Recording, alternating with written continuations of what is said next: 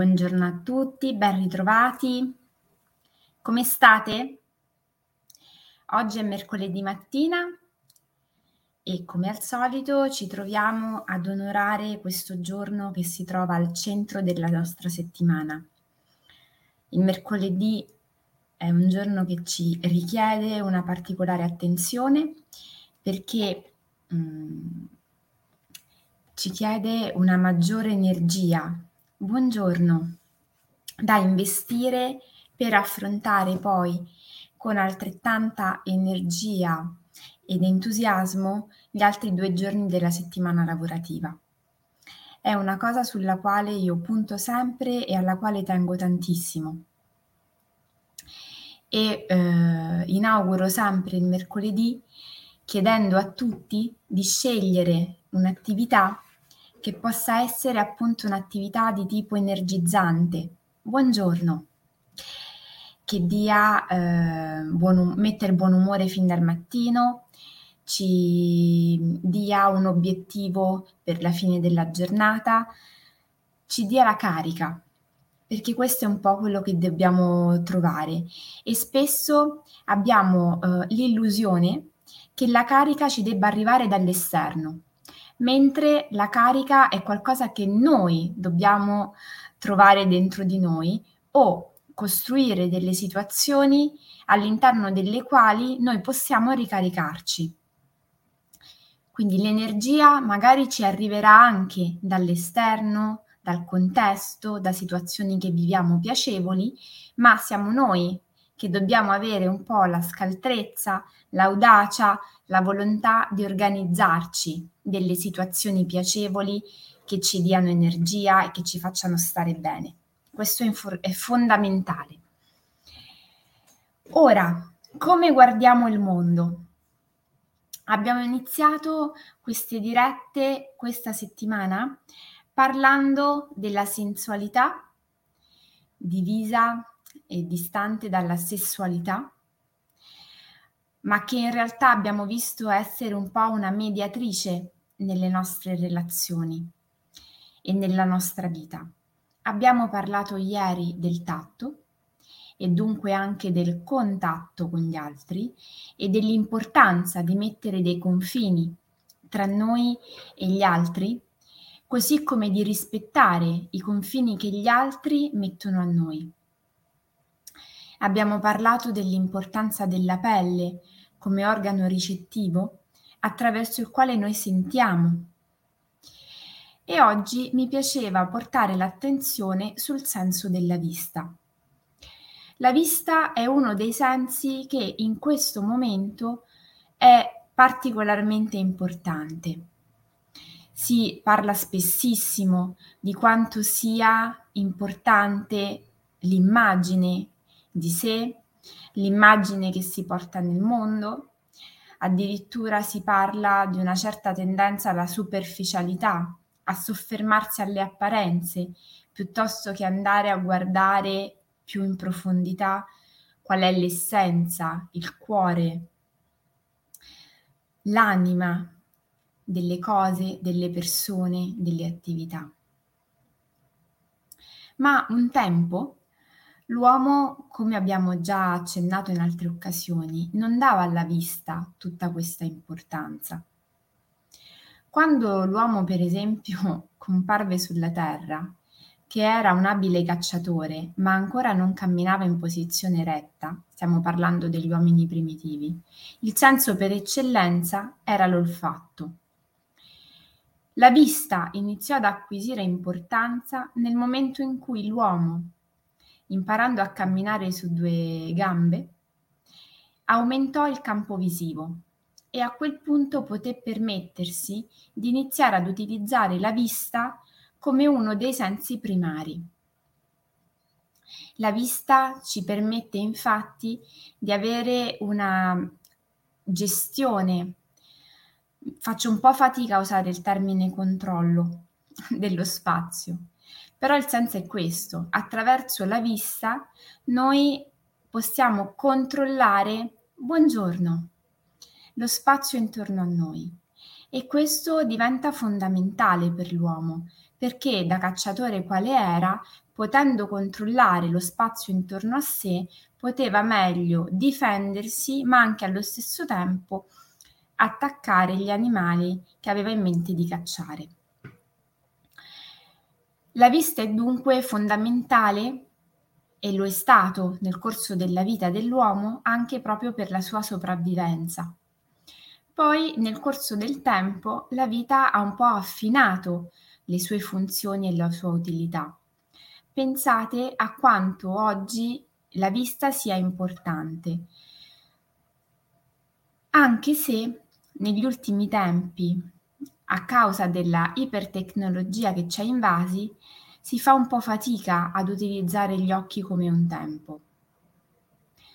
Per chi balla tango, per esempio, si sa, è noto che all'interno delle milonghe i cavalieri invitano le dame attraverso la mirada, ossia attraverso lo sguardo.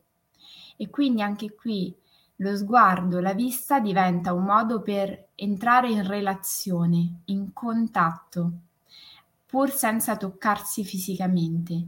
Da lontano lo sguardo ci permette di capire se c'è un'intesa, se c'è la possibilità di un avvicinamento. Questo nel corso del tempo ha, con, ha concesso all'essere umano di sviluppare sempre di più eh, una modalità di dialogo silenziosa fatta appunto di sguardi. Attraverso gli occhi noi possiamo dire tantissimo, gli occhi parlano, dicono tantissimo di noi e non è un caso che eh, ci sono numerosi detti, aforismi, proverbi in merito appunto alla vista come porta dell'anima, come apertura diretta sul cuore, come mezzo attraverso il quale noi possiamo leggere l'interiorità dell'altro. La vista è uno dei sensi che compare nel bimbo all'interno del ventre materno fin dall'inizio. Diciamo che verso i sette mesi, sette mesi e mezzo, il bambino riesce già a vedere e quando nascerà la sua capacità di riconoscimento del volto della madre sarà fondamentale. Durante l'allattamento gli studi riportano che il bambino a una distanza di circa 20 cm allena due facoltà, l'accomodamento e la convergenza della vista e questo gli consentirà nel tempo di andare a sviluppare la sua capacità di sapersi eh, vedere come individuo diverso dalla madre e quindi di sviluppare il concetto di individualità e di io e non io. Pensate quanto è importante. Le ricerche poi riportano che è durante lo svezzamento che il bambino impara anche a guardare qualcuno o a guardare da una certa posizione ma anche a farsi guardare. Ed ecco che anche qui la vista ci consente di sviluppare anche dei, eh, delle capacità più sottili di quelle che potremmo pensare così in un primo momento. Diceva una canzone che forse conoscete un po' tutti, dipende da come guardiamo il mondo ed anche qui eh, la vista, soffermarci a fare qualche riflessione su uno dei sensi che noi diamo particolarmente per scontato, ma che scontato non è, a seconda di come lo utilizziamo e lo portiamo nel mondo, ci dà ovviamente una lettura del mondo che ci circonda. Io dico sempre, a seconda degli occhiali che decidiamo di indossare, avremo un colore.